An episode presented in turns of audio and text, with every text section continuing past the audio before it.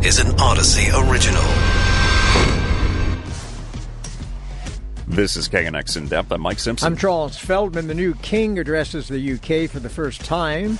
King Charles III praising his mother, Queen Elizabeth, as the country mourns her death.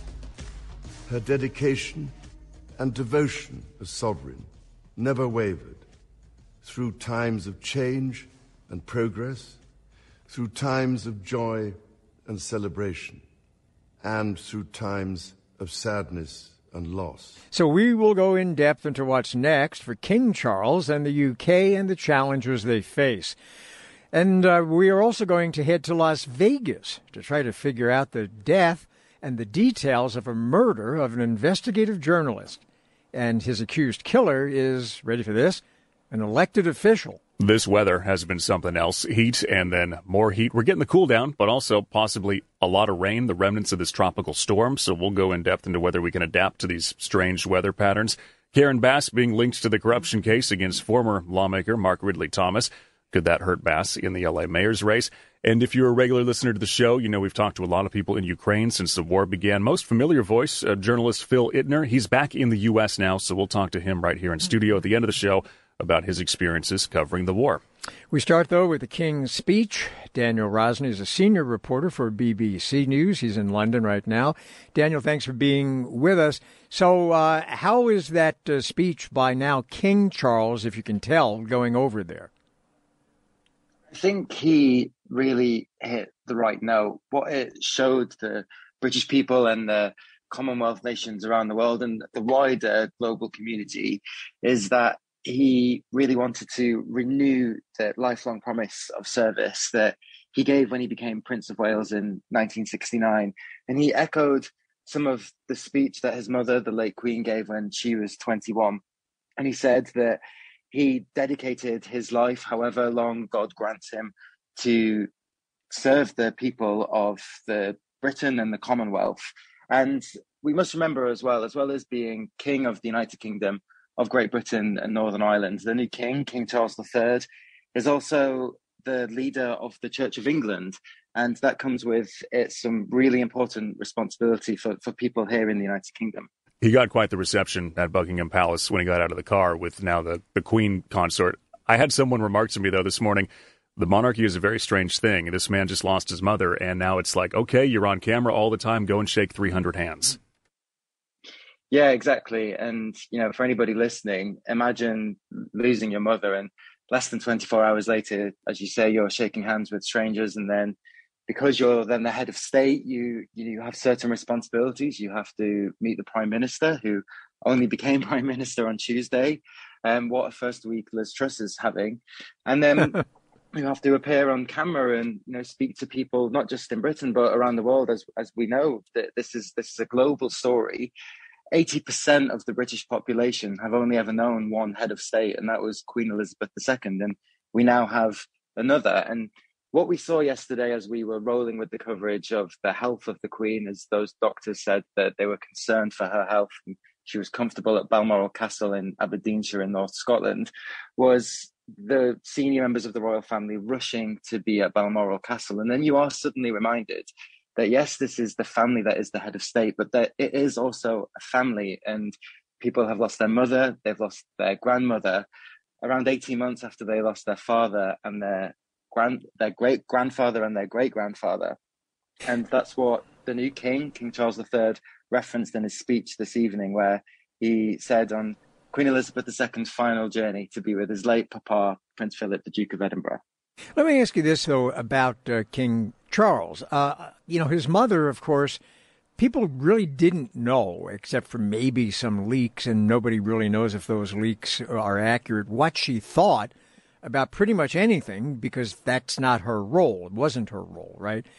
Uh, but Charles is is famously, or I suppose infamously, depending on one's point of view, uh, on record about a lot of different things, the environment as well as some other issues. What happens now that he's king? Yeah, you're you're you're really right to bring that up. Theresa May, one of the former prime ministers of the United Kingdom, said today that whenever she had an audience with her Majesty Queen Elizabeth II, she knew it was the only time she would spend with somebody and it wasn't leaked to the media because the Queen was so private. What the new king, King Charles III, what he recognizes is that his role has changed. And he said that in his speech to the nation this evening.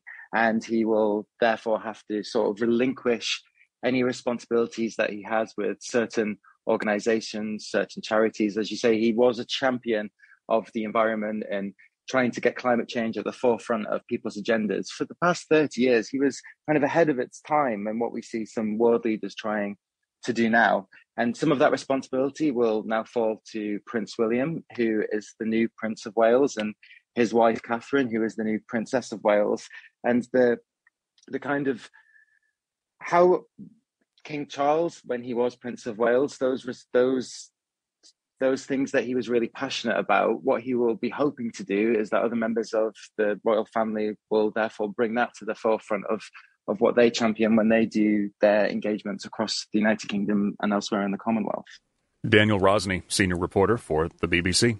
King Charles starts his reign with the UK at a much different place than Queen Elizabeth did in 1952. There are current challenges hitting the people hard, such as inflation and economic uncertainty. With us is Tony Travers, uh, who is a professor in the Department of Government at the London School of Economics. Thank you for being with us. Uh, so it has changed. I mean, look, the world has changed certainly since 1952, the UK along with it.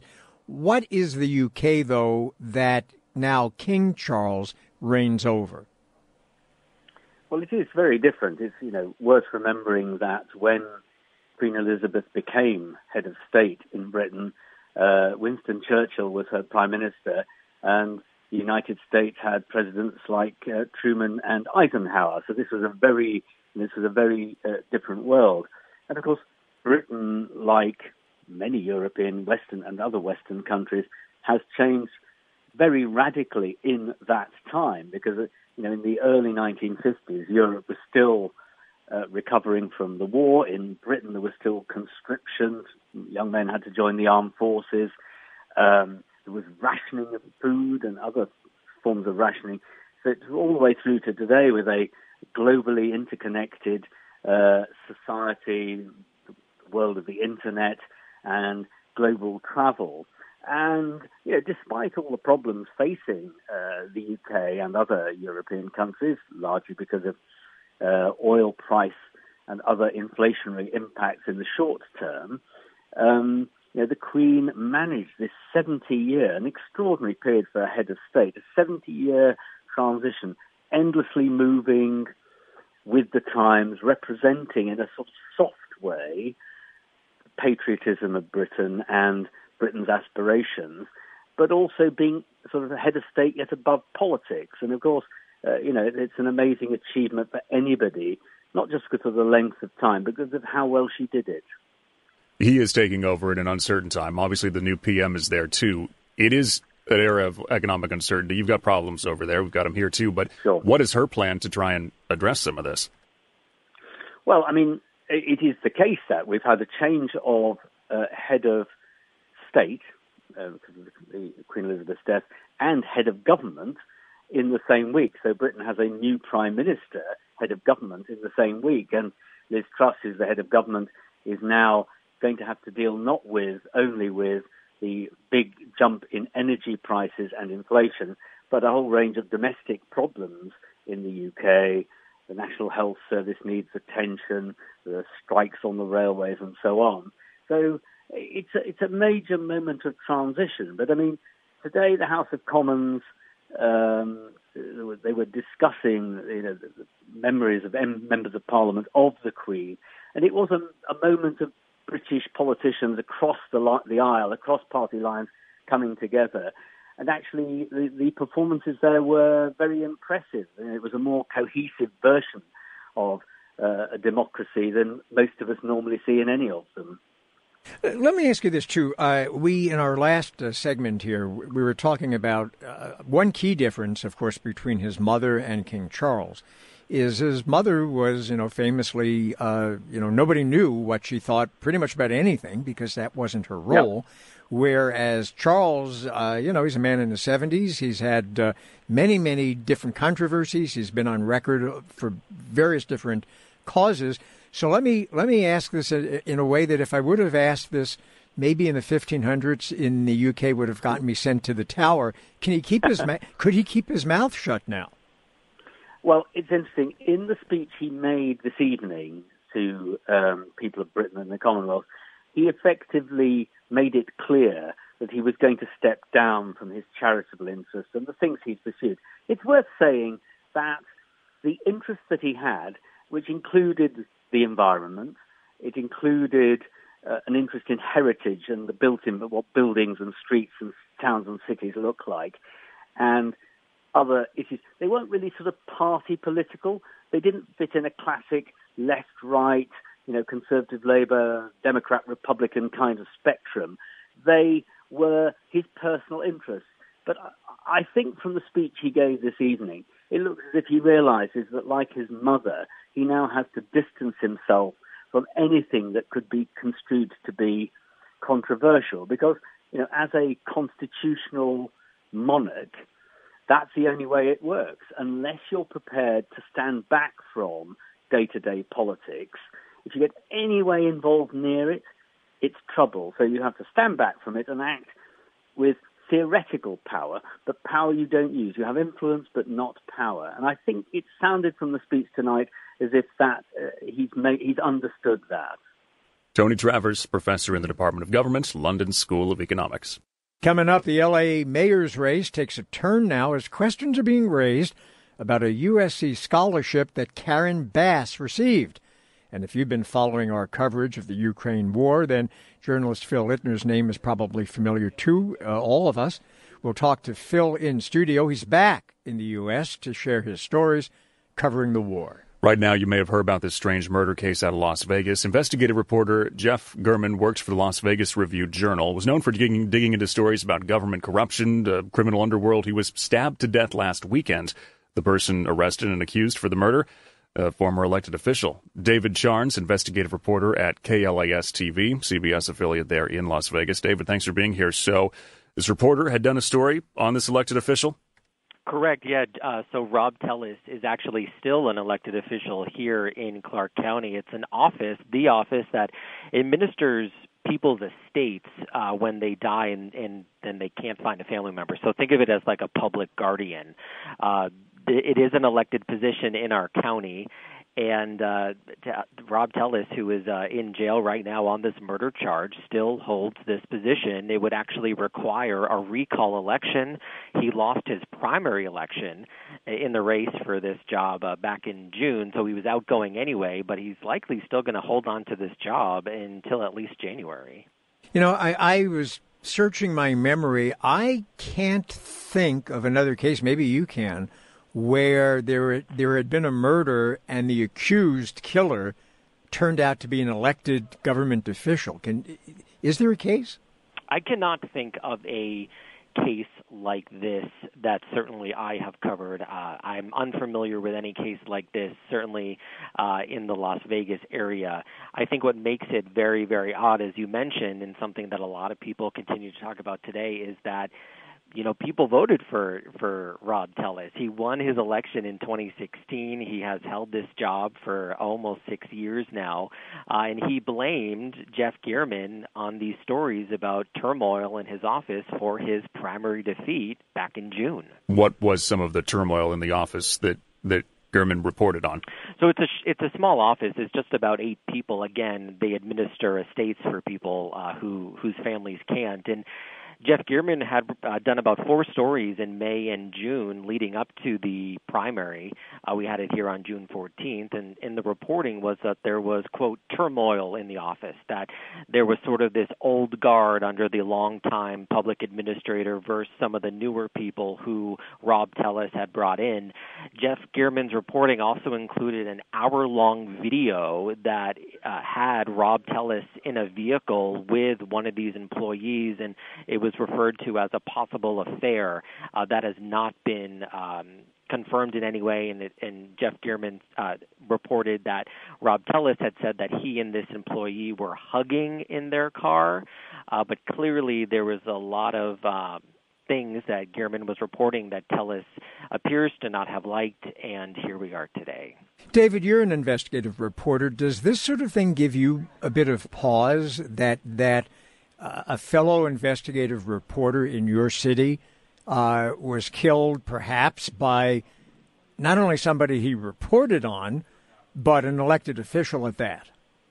You know, I appreciate that that question. Um, last night, I will tell you that after I came home from covering the details that were exposed yesterday in this case, the first thing I did was Google my name and see if my address came up on the internet, uh-huh. um, and sort of going through the process of removing that if if I did in fact find it.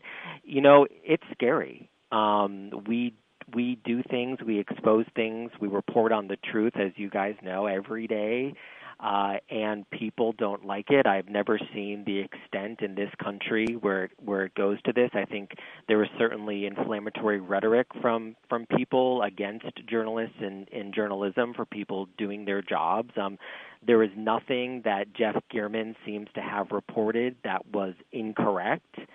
Uh, it just appears to be somebody who publicly had said that the reporting uh, was false, and he didn't like it. David Charns, KLAS TV, CBS in Las Vegas. This is KNX In Depth with Mike Simpson. I'm Charles Feldman. Heat wave has been really long, really bad. Finally going to disappear after more than a week, but to replace it could be heavy rain. Bands of Hurricane Kay, Tropical Storm Kay, whip in Southern California could drop a couple inches of rain this weekend in the foothills and the mountains. It's unusual for the LA basin to get hit with significant September rain. Then again, it's unusual for heat waves here to last this long. If this wacky and unpredictable weather becomes the norm, can we adapt? Bill Deverell is a professor of history, spatial sciences, and environmental studies over at USC. Thanks for being with us. So, you know, uh, in recent years, when we would have these sort of brief heat waves or an occasional day of odd rain, we would always sort of say things like, well, you know, that's kind of unusual and we'll be back to normal by next week.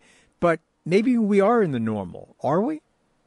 It's it's entirely possible we're in the normal. I agree with you. We used to think that uh, strange weather events were anomalous, but this it's not a pattern yet. But this arrival of very unusual weather patterns is, I think, something we best get used to, both in terms of how we deal with them, and also how we expect them.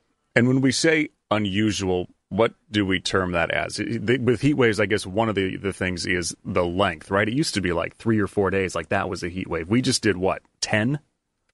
Yeah, I think the length, certainly the severity of, I mean, take your pick these days. The severity of the heat, the severity of the fire dangers, the severity of potential torrential rainfall accompanied by debris flows. These are major, major events, and we are going to see more of them. You know, everything you just ticked off, I'm thinking, boy, that wouldn't go over big on a Chamber of Commerce poster. it's, not it's supposed to be sunny and 72 yeah, degrees, right? Yeah. Well, well, in well, fact, you go ahead. Yeah, you put your finger on it. You put your finger on it. This is a this is a region that has traditionally identified itself with a kind of idyllic relationship with nature. And, and that is changing before our very eyes. And so, therefore, does it follow, and I would suspect it does, that this is going to have a severe economic impact on the state, right? Because people may not want to move here if they think that the weather here is kind of rotten a lot. The movie industry migrated, as you know, I'm sure, from the East Coast to the West, uh, you know, 100 years ago because of the pretty much good weather. What now? Well, I don't think we know. I think we need to uh, address the expectation of these kinds of consequential uh, reactions to this sort of weather change. Yes, absolutely. Where it all goes, uh, unclear. I think just as a culture and a society and a population of millions and millions of us, we'd best be better prepared than we are. How do we prepare for some of this, short of if you don't have it yet because you live on the beach, getting an air conditioner? Well, I think one of the things is you just rewire your brain in terms of what the weather is likely to do. So we have to keep in mind this kind of pendular effect of climate. We see dry, dry, dry, dry, dry, but that will be followed by fewer, but then nonetheless very major wet periods. And so when we're praying for rain, we're going to get it. It's just going to come in torrential um, fashion more so than we would have maybe once expected as a more steady state relationship with nature. I mean, and then there are, I guess, simple things. You know, before the segment began, we were joking around about do we all know where we have our umbrellas? But I've been in stores where, when there were forecasts of rain coming, they didn't have any because they said, well, you know, we don't sell many, and so we don't keep well stocked. That's going to have to change, isn't it? Well, it, it is going to have to change, and it's it of course runs deeper than that, as you both know. It's it's both where do you get an umbrella and do you use it, but also how do you capture that rainwater instead of just having it flood out uh, eventually to the sea. We you know we've, we've got to recognize how precious this resource is. We have to have better mechanisms by which we capture it when it comes. And it's hard to convince a society to do that sometimes. And you might get seven years in a row of drought or more and think, well, it's not going to rain. Well, it will rain. It just, it, the patterns are changing right now. Are we getting better at capturing? Because that's been a years long discussion, and some of these projects are going to take more years to even build. Yes, I do think we are getting better. Major infrastructure projects are expensive, they take a certain kind of political will, and they take a long time. But we are getting better at them, building reservoirs, for instance, which are dry most of the time uh, for years on end, but they're there when it's we're going to get this, these big rains like we're about to see here very, very shortly. Bill Deverell, professor of history, spatial sciences, environmental studies, USC. The LA mayor's race just got a little more interesting. Karen Bass was one of two lawmakers to get a scholarship at USC's social work program valued at nearly $100,000. The other, former county supervisor, LA City Councilman Mark Ridley Thomas, now facing bribery and fraud charges, along with the former dean of the social work program. The LA Times reported prosecutors say Bass's scholarship is critical to their case, but she's not under investigation. Bass denies allegations the scholarship she received had any relation to the Ridley Thomas case. Darry Sragow, back with us, political strategist and USC professor. Darry, thanks for being here. So there's the saying, uh, the ads write themselves. We've already seen Rick Caruso, uh, Bass's opponent, hold a whole press conference on this. Yeah, you know, I mean, obviously I'm at USC, and and both of them are involved with USC, and and and so this is fascinating to me. And and and you know, I've managed a lot of campaigns and advised a lot of a lot of uh, candidates for office and office holders, and this one's very simple uh, from my perspective. If I was advising Karen Bass, I'd say keep it short, keep it truthful. It's that simple. I mean, the answer is look, the U.S. Attorney's Office has said I'm not under investigation. Uh, they may call me as a witness. If I'm asked to testify as a witness, I'll testify truthfully. I mean, that's that's all she should say. That's all she has to say. I guess what confuses perhaps some people is if she is not under investigation, as apparently she is not, why is she even involved in this to begin with? She uh, received a scholarship from the social work school, and and the social social work school at USC uh, is or the former dean, I guess, um, is under investigation. And so, you know, she was, it's sort of like, not exactly, but she was in the room when it happened. And so the U.S. Attorney's Office uh, obviously thinks, at least for now, that she knows things and could testify to things that may relate to their to their case against against the the current defendants. Would that Not be unusual? I mean, it's, ha- it's happened to me. I mean, I've been a witness in in in political uh, corruption trials too. You know, not investigated, but you're in the room, literally. Yeah. Would that be like? Did they pressure you? But Was there any ask for quid pro quo? Was there anything like that? Is that the line they go down? Like, hey, they gave sure. you this. It looks like a gift. Yes, absolutely. Well, they'll they'll take it as far as they can take it to prove their case. But you know, I mean, forget the public statements in in the in the context of the mayor's race. Certainly on the stand, her attorney's going to tell her just, you know, tell the truth. That's all. Just just tell the truth. And based on what the U.S. attorney knows, um, apparently uh, there's no reason to think that she may uh, be charged with something. And, and on the other hand, you know, Rick Caruso is obviously very deeply committed to USC, has played an incredibly important role there. And uh, if if he called me and said, "Well, what do I do about this?" I'd say, "If you think you want to take a shot, take a shot." But you know, the answer from somebody, probably not from Karen Bass, but from one of her supporters, will be, "Wait, hold on a second. All this happened on your watch. You were a trustee, so what did you do about it?" So he's got some exposure here, and and we'll just have to see who lands what punch. You know, it's a tennis game. There's one player on each side of the court, and they'll keep hitting the ball back and forth, and um, you know, we'll see if anybody bobbles the ball and hits it into the net. I wonder, though, if the public cares about this sort of stuff anymore. I mean, we've undergone so many changes in the political landscape in recent years. Things that used to disqualify candidates, now people kind of shrug their shoulders and they go, yeah, oh, well, so what? And they move on. Is this one of them? Well, time will tell, but I think you're right. I think you hit a very important point here, which is that uh, voters have become, uh, I guess we could say, increasingly tolerant of all kinds of behavior that used to be you know just just killers for people in office or people running for office. And and I know from listening to voters in LA in the last year that this may very well and again I hate to predict anything it may turn out to be at at best for both candidates yada yada yada. You know we've heard this all before. Voters don't particularly trust anybody in politics consultants included. And so this this you know Caruso may not land a punch.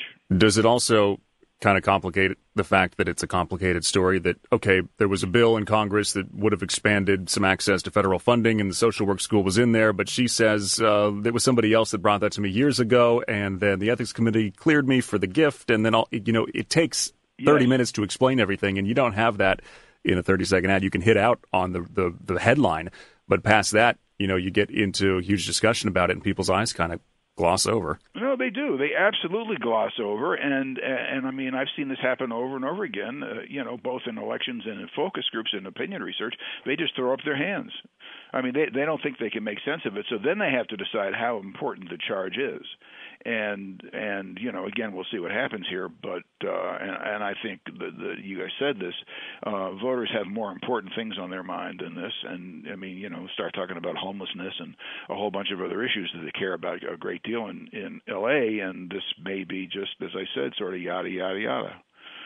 If she is the more quote unquote trusted already in the polls though and this kind of thing comes up and it doesn't look good, at least that headline version, and maybe even later when you dig in, does she take a hit in that category? And people go, well, maybe I don't know that this Caruso guy. I'll give I'll give him a thought.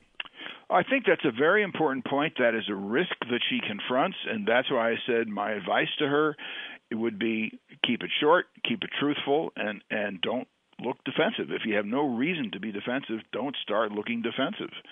So straight answers, honest answers, that's the best she can do and as I say, I never know. If I knew, I would have won every campaign I ever managed. But but my guess is that, that that you know, based on what we just said, voters are going to move on to things that they do understand and are more immediately concerned with. You know, and, and there's some major issues in the city that rise to that level, and they may conclude this just is not one of them.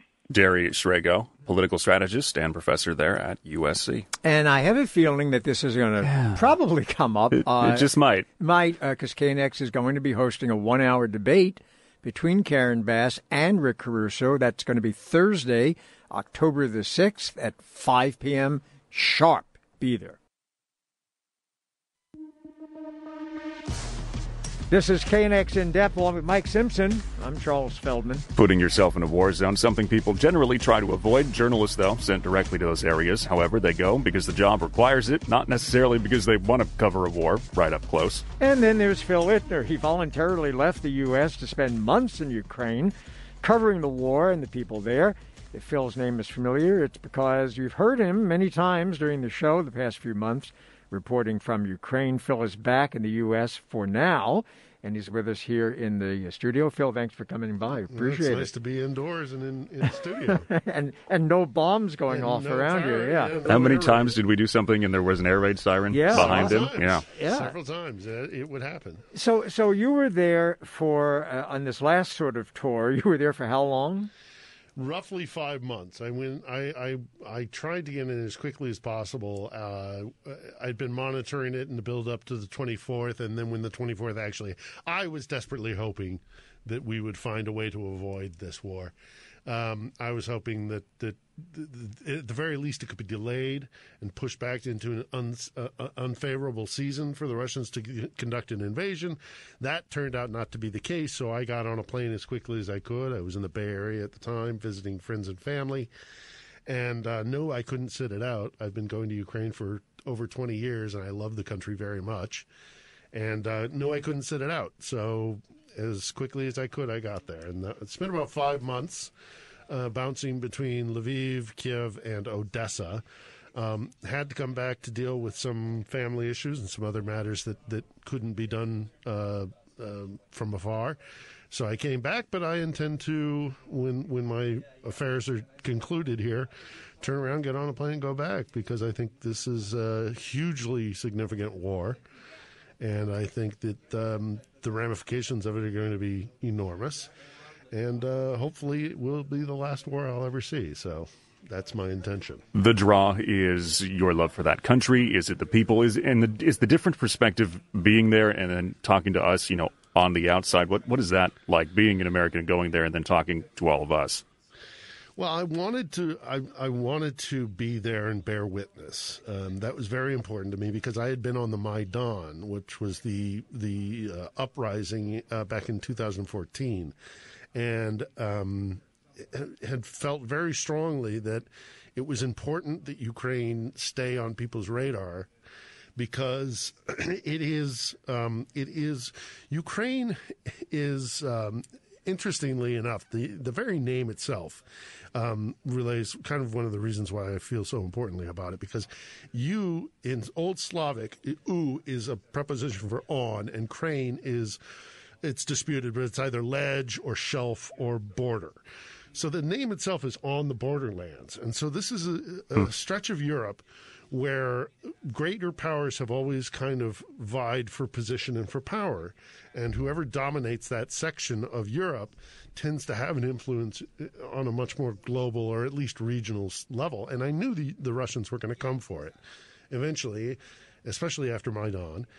And I had made promises. I just flat out said to, to, to people, you know, who, who begged me not to forget about Ukraine that I would not do that. Let me ask you about the, the people there. I mean, we've talked to, I don't know, I've lost count, innumerable people during the course of this war in Ukraine, as well as, of course, talking to you when you were there. And it, it is remarkable, I think, how they, they seem to be holding up. Now, I guess my question to you is by definition, we get a skewed sample, right? I mean, we're getting, first of all, Ukrainians who are very fluent in English so they can talk with us on the air. We're getting Ukrainians who want to, to for one reason or another, talk to us. Is that an accurate picture? Uh, are the people in general holding up, or are we getting kind of a, a, a sort of slanted view of what's going on there? Well, you know, as with everything, there's nuance in an, in an answer to a question like that. Um, I think you're getting correctly the sense of the Ukrainian people that they are determined to win this war, and that for them, they see it as an existential threat to their identity, their culture, their language, um, their sovereignty. Uh, so they they are determined to win this war. Um, we we don't in the West we don't have a full understand or generally I don't think we have a real understanding of, of that stretch of, of European territory and, and what it's gone through in its history. Ukraine has sought sovereignty for arguably 500 years. And they've wanted that they wanted to be self determinant. Um, this is a war of colonialization. There's no doubt in my mind. This is it's analogous to Britain and uh, or to you know the, the, United Kingdom and Ireland and the, the Irish breakaway. Uh, you know, in a post-colonial world, it, it's almost exactly the same in many ways. Lots of differences as well, but Russia sees Ukraine as a colony. Ukraine says we will not be a colony of anybody anymore, whether that's Warsaw or Washington or, of course, Moscow. So you get a good impression, I think, when you talk to Ukrainians of that sense, which I think is pervasive throughout the entire country. There are certainly there are people who are closer to Russia uh, than others. The, the, the, their their first language is Russian, not Ukrainian.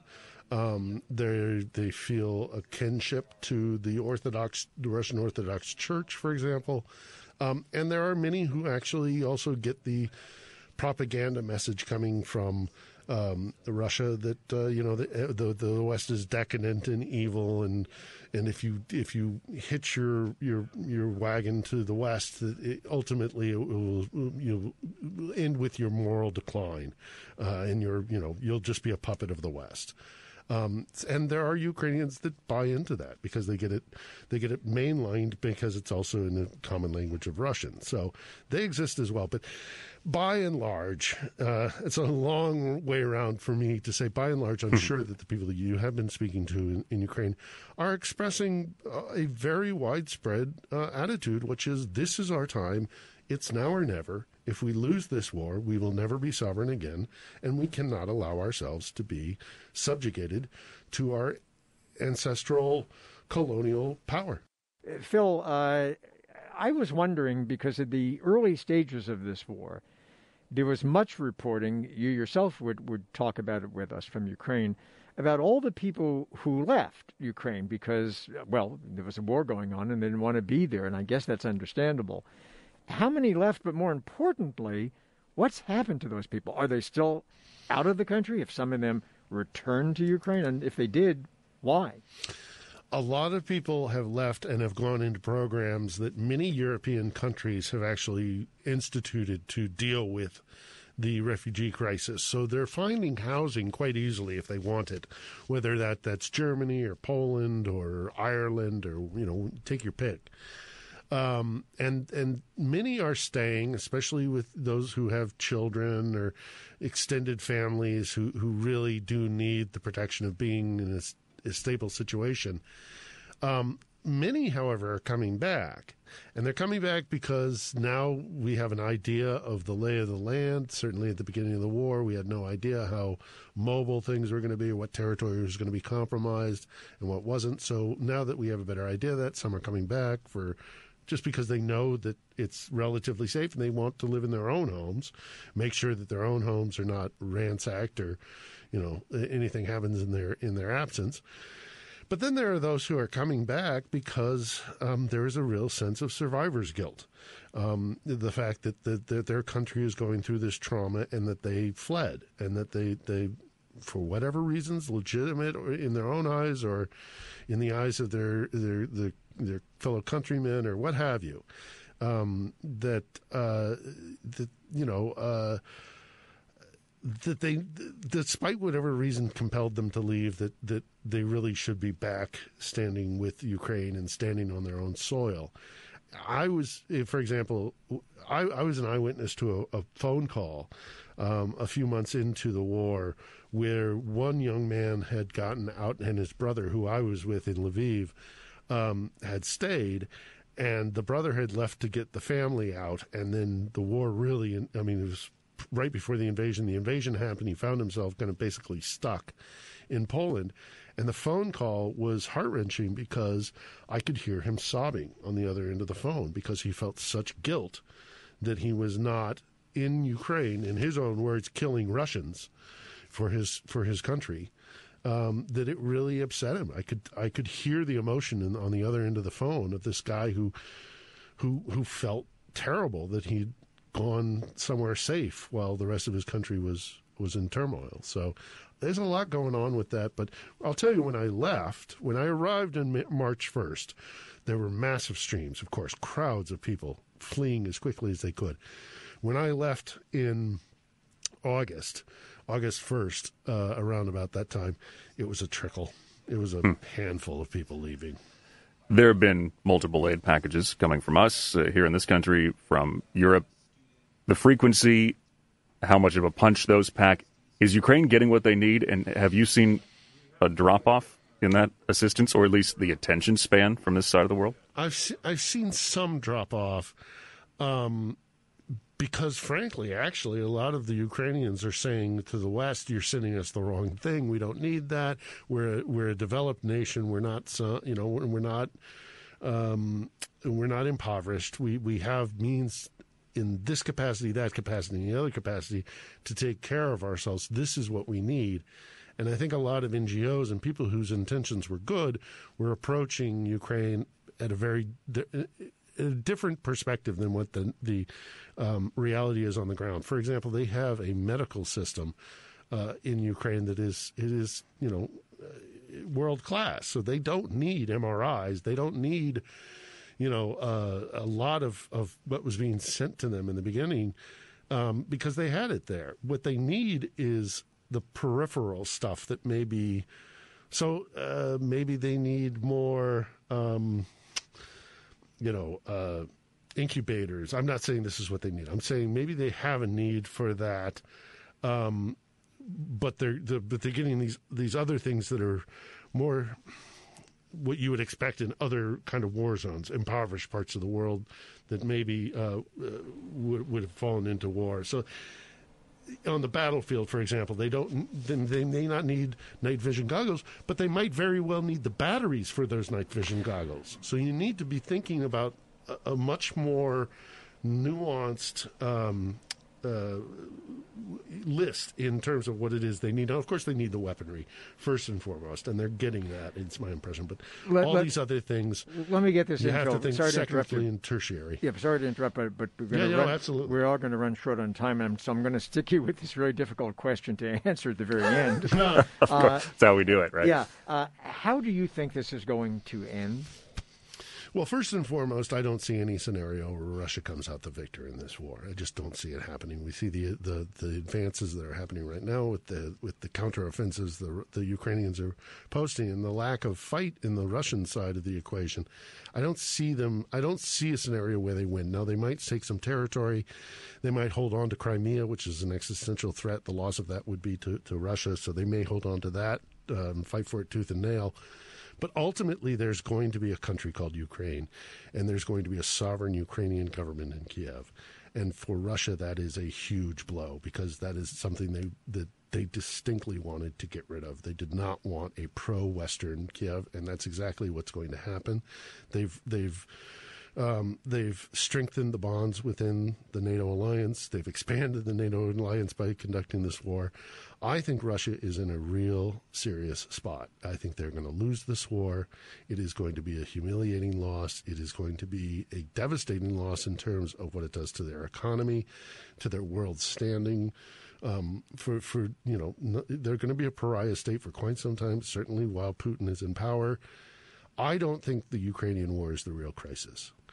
I think that what happens after the Ukrainian war is what's the, where's going to be the crisis because I think Russia is at a is is at an inflection point that maybe it should have addressed in the after the fall of the Soviet Union and they never quite did because the dreams of Yeltsin were so quickly smashed by a KGB uh, an intelligence and a military uh, takeover in the Kremlin uh, that has led to the last you know 22 years of Russia not doing any of the essential changes that I think it needs to do and has needed to do, um, certainly in the post Soviet era.